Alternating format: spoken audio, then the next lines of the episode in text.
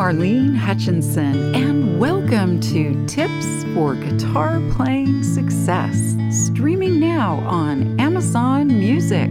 As many of you know, I've been sharing my guitar playing tips every Thursday for more than 10 years. It's been my way to hopefully help you stay motivated, be inspired, and continue expanding your guitar playing journey. If you're interested in more learning resources like my guitar courses, Lesson of the Month Club, coaching, Thursday Tips blog, and more, go to my website, marlenesmusic.com.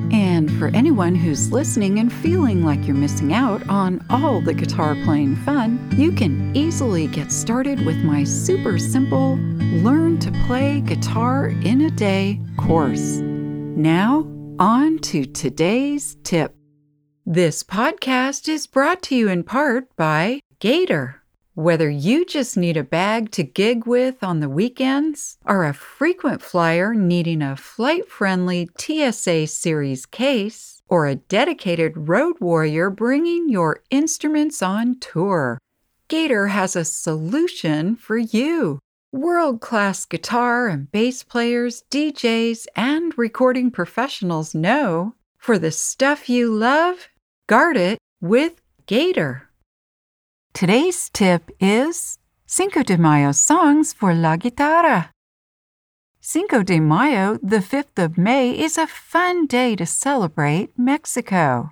And what comes to mind for me is tasty food, refreshing margaritas, and of course, Mexican music.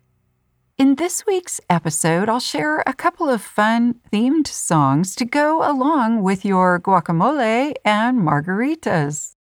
As always, I love to give a shout out to my listeners around the world. So this week, hello and thank you to those of you listening in Mexico, Ghana, Portugal, Israel, and Vietnam. Here's the songs I thought you might like to play. The first one is called Viva Mexico by Pedro Galindo. It was written in 1942 and has become a traditional song for both Cinco de Mayo, May 5th, which commemorates the Battle of Puebla, and Mexican Independence Day, September 16th. The title, Viva Mexico, translated into English means Long Live Mexico. It's a song about pride of country and the pursuit of liberty and democracy. It's been recorded by many artists, including numerous mariachi bands and the popular Latina singer Lucero. This is a lively 4 4 time signature song to be played at 130 beats per minute. I recommend playing this song with a fast strum and perhaps consider adding a rasgueado strum to this song. Rasgueado is a technique where you use the tops of your fingernails when you downstrum your strings. It's a flamenco classical style strum and can add flavor to the song. If you'd like to know more about how to play the rasgueado strum, check out my unlimited lessons on my website, marlenesmusic.com. The chords you'll use for this song are D, E, E7, and A. And because there are only a few basic chords, you can give a little more focus to the rhythm, like, say, adding that rasgueado strum. Hey, do you know someone who would like to play guitar? It's never been easier with my Learn to Play Guitar in a Day course. And if you or someone you know already plays guitar and wants to learn more, then my unlimited lessons, classes, and courses, and my coaching sessions could be just the right thing.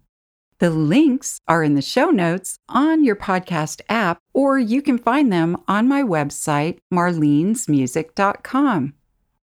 Another song I think is pretty cool is Mexico en la Piel by Jose Manuel Fernandez Espinosa. It was written in 1990 and performed by Latino artist Luis Miguel. Literally translated into English, the song title means Mexico in your skin. But it's been said that it's more like the English saying something in your blood. So basically, this song is about Mexico being a part of your identity. To play this song, you'll use quite a few chords, and some may be a little new to you.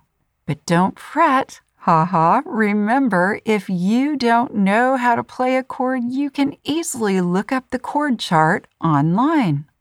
The chords are F, C, D minor, G minor, B flat, A7, D, G, E minor, A minor, and B7. This is a 3 4 time signature song played at 145 beats per minute. You can play it with a simple strum or with picking, or you can do a combination of both, like picking for the verses and strumming on the choruses. Since there are quite a few chords and some of them may be new to you, I would stick to a simple strum at first and then explore different rhythm patterns once the song feels comfortable for you to play. By the way, if you're looking for a couple more Cinco de Mayo themed songs to play, check out my episode on April 29th, 2021. I've included Cielito Lindo, also known as the song Ay, Ay, Ay, Ay, and La Bamba. And stay tuned for next week's episode. I'll share some sweet Mother's Day songs for you to play. Viva la guitarra y feliz Cinco de Mayo! I hope this episode's tip has helped you to continue expanding your guitar playing skills and knowledge. If you'd like to learn more, please check out the many learning resources available at marlenesmusic.com. Thank you for joining today's podcast, and as I like to say, play on.